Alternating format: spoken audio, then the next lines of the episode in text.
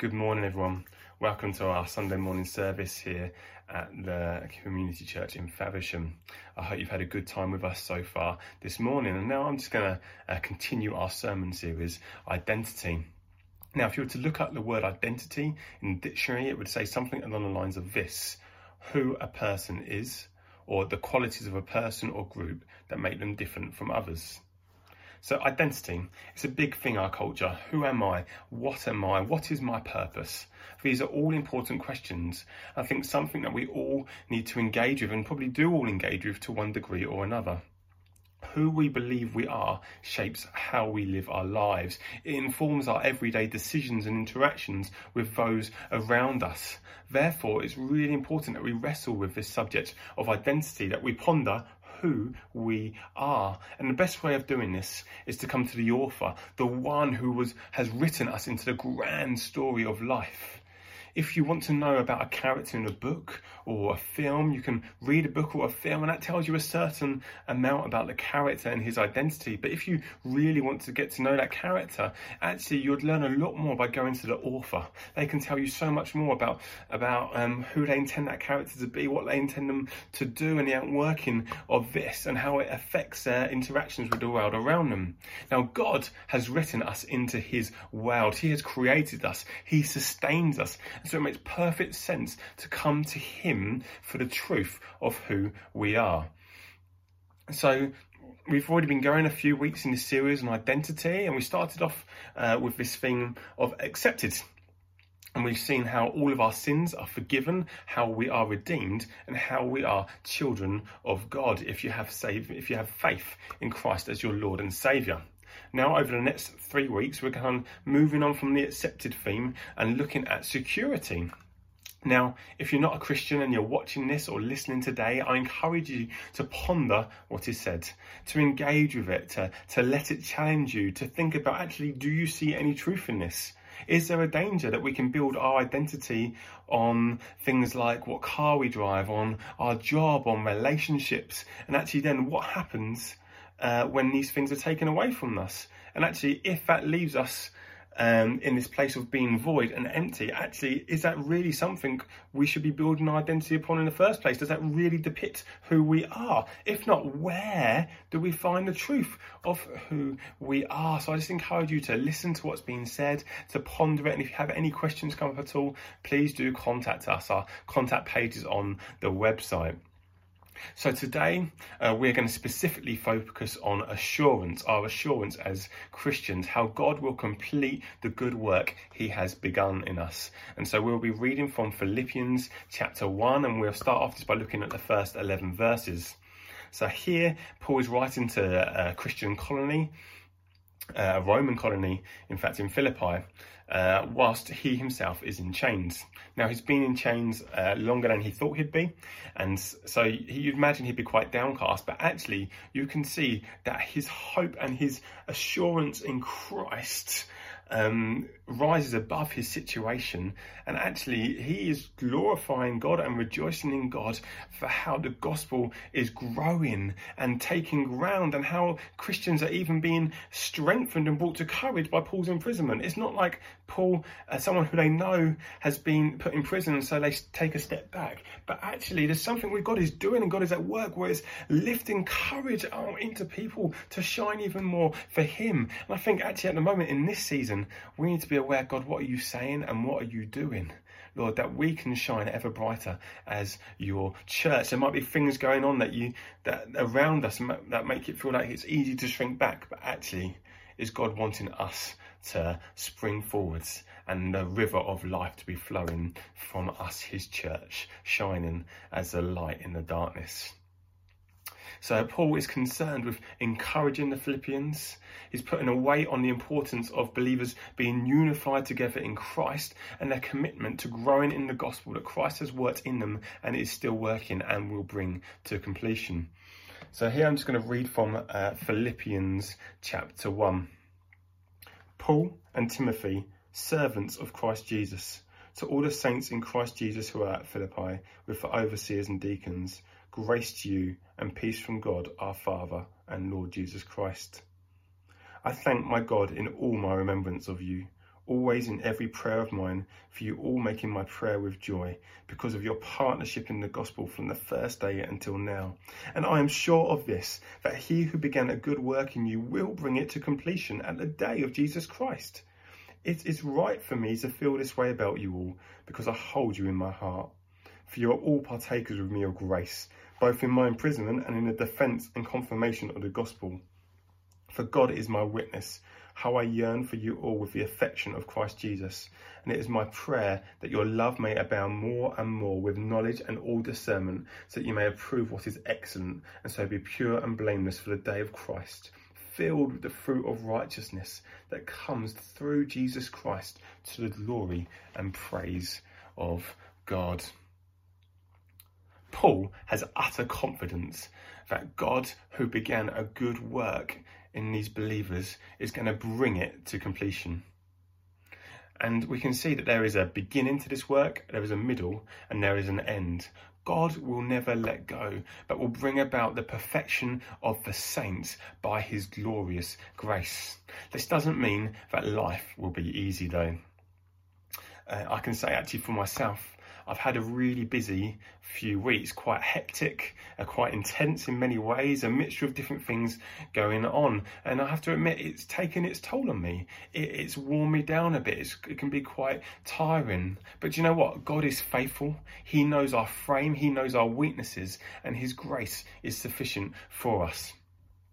On Wednesday, it was our monthly prayer and encounter evening, and I went into it feeling quite tired and thinking, oh, actually, God, this is going to be quite a challenge for me to engage with this evening.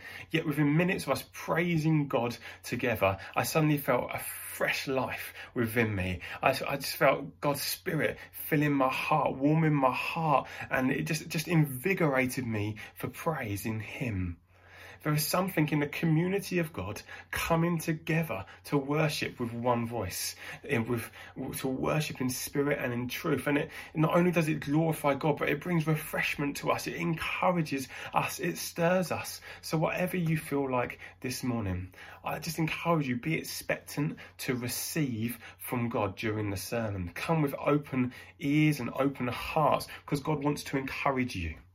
He wants to prune you. He wants to equip you. He wants to refresh you that you may be complete, equipped for every good work. I just want to pray for us.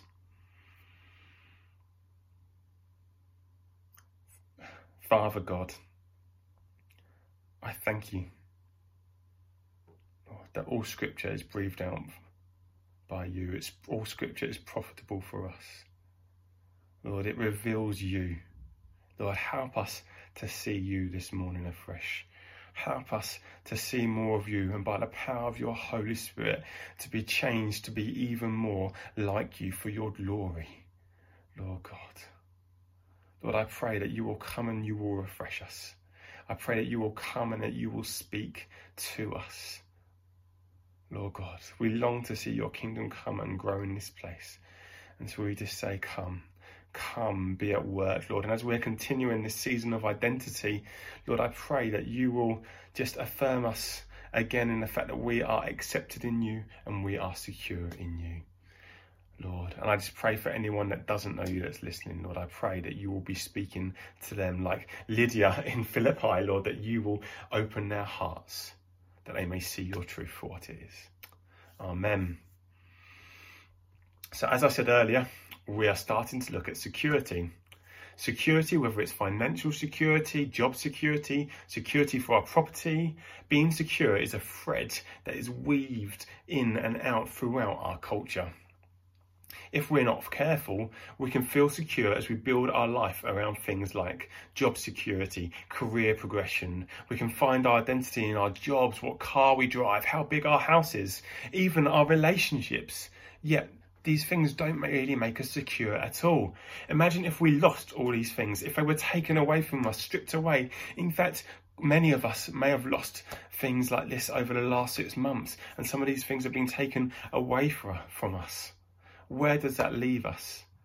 How do we define ourselves? Well, the Bible says that if we build our life entirely upon things like this, when the storms of life come, COVID is a great example of that. And and storms will come. It's it's like having your built house built upon sand and it will collapse. It won't stand. To build a house that lasts, that that will in essence bring security is by building our lives upon hearing and obeying the word of God. It's by making Jesus Christ the center of our lives and following him.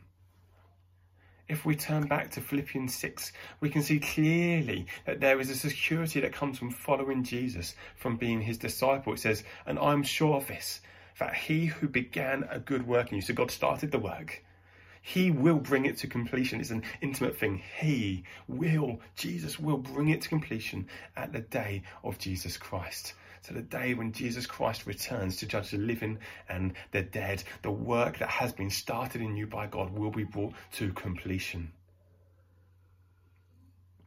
Paul has utter confidence that God, who began the good work in the believers in Philippi, will bring it to completion there is a due date for this completion. It's not an upended kind of well, at some point. You know, if if if you actually conform to what I'm trying to do, says God, I'll I'll I'll, I'll you know I'll get I'll get there. No, no, no. There is a due date for it. A date that's been fixed by God. A date where you will be like Him because you see Him as He is. Let this truth do your soul well. There is a time coming. We are in the last days. That day is coming even closer and even closer. The day of Jesus Christ. That is Jesus' t- return to judge the living and the dead, where the work God is doing in us, the work He has started and is still doing, will be completed. Where you shall truly see God as He is and become like Him. This is good news. This is true security. So we can be secure. The work God has started in us as Christians, He will bring to completion at the perfect time, the day of Jesus Christ. And we will have a perfect, happy, pain free eternity with Him. This isn't some impersonal working from afar, but God delights in doing it. Philippians 2:13 says this, "For it is God who works in you, both to will and to work for his good pleasure." Let that sink in. God is working in you for his pleasure. He enjoys working in you. He enjoys conforming you to the image of his son. He enjoys doing life with you. He started the work in us. He will complete it. And in the meantime, he is actively continuing his work in us. He will not leave us. He will not forsake us. But oh, it reminds me of Psalm 23, which says, His rod and his staff are with me. They comfort me.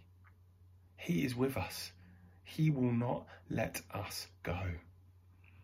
Notice, Paul says, You are all partakers with me of grace. This is in, in, chapter 1, verse 7. It says, It is right for me to feel this way about you. So he's talking about his affection. He's got the affection of Christ for them. He loves them with the same love of Christ. He says, Because I hold you in my heart, for you are all partakers with me of grace both in my imprisonment and in the defense and confirmation of the gospel. You are all partakers with me of grace.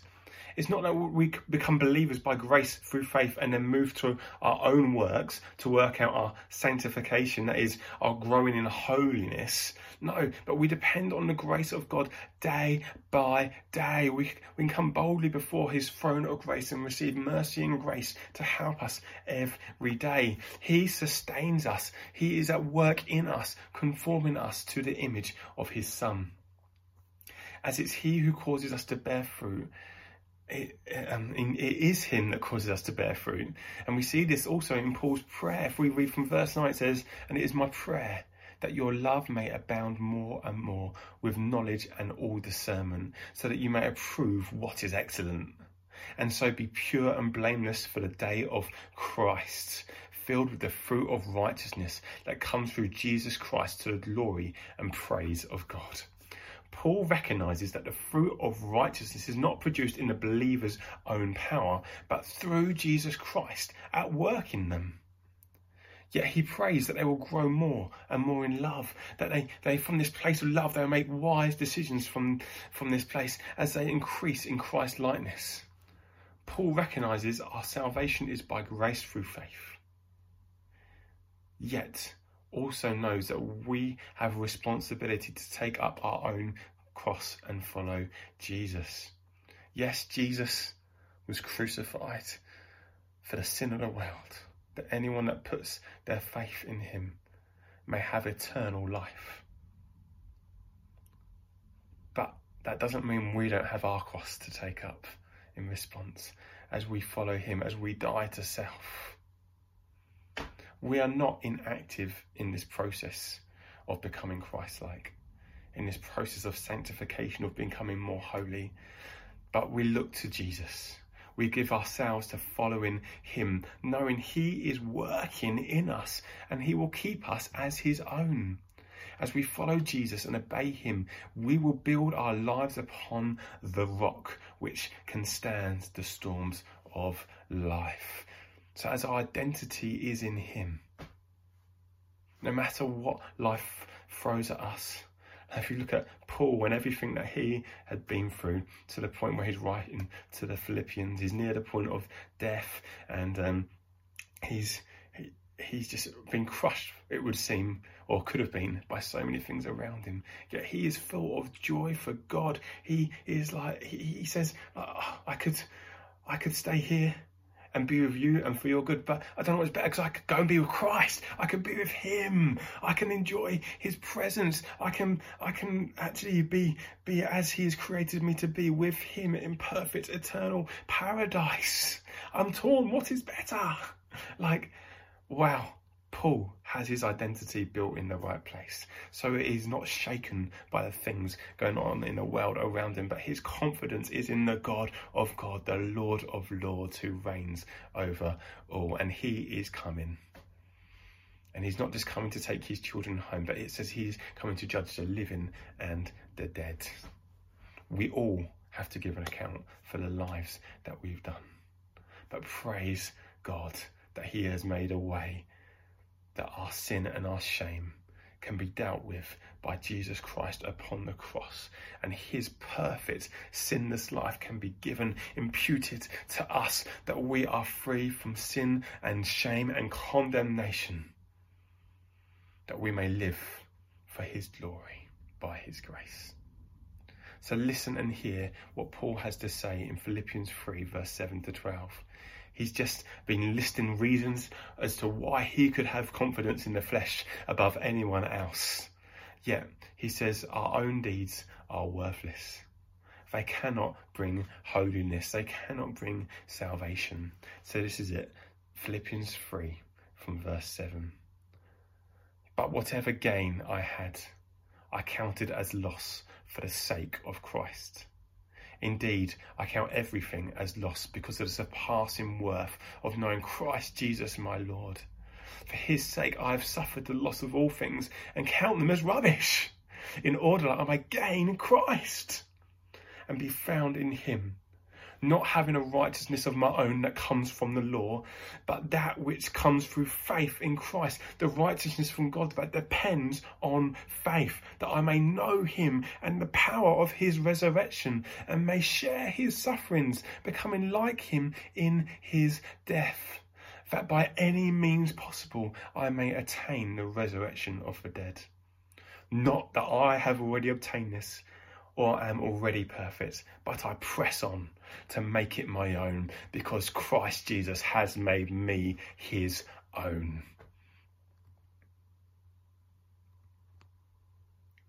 If you've put your faith in Jesus Christ as your Lord and Saviour, he has made you his own we are now secure in him. We are redeemed in him. He's made us his own because he has paid the price for us. We were slaves of sin and he's paid the price to buy us out of slavery of sin and we're now slaves to righteousness. So let's press on to take hold of this. As God continues the good work He started in us, let's actively participate in the gospel, knowing He will bring to completion the good work he has begun in us. We are secure in him.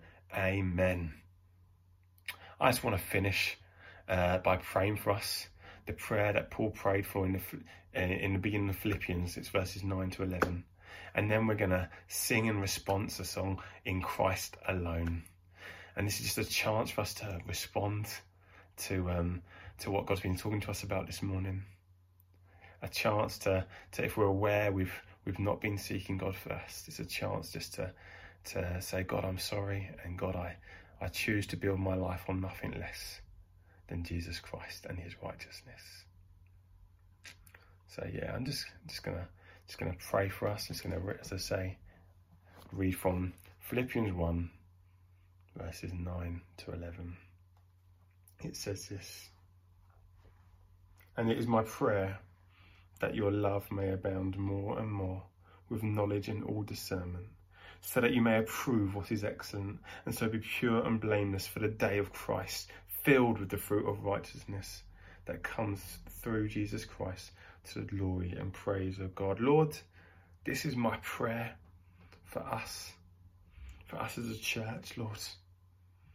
Lord, by the power of your Spirit, cause our love to abound more and more. Let our love grow, Lord God. Let our love not be a static love, Lord. Let it be a love that is all encompassing, Lord. And give us a love more and more for you, for those around us, for our community, for one another in the church, Lord. Lord, when, when it says let our love abound more and more, that's not something that's not something small, but it's like great measure. It's like overflowing. It's almost like being under a waterfall of love that's coming down. I just pray now, Lord, even now, fill us afresh with your love. Lord, let us taste and see your love. Oh God, come bring refreshing to us. Lord, and let this love be at work in us with all knowledge and discernment, Lord God, that we may have love rooted in us in all that we act, in all that we do, in all that we say. Lord, so that we may approve what is excellent. And that as you are conforming us to the image of your Son, that we may be found pure and blameless on the day of Christ Jesus, filled with the fruit of righteousness, Lord.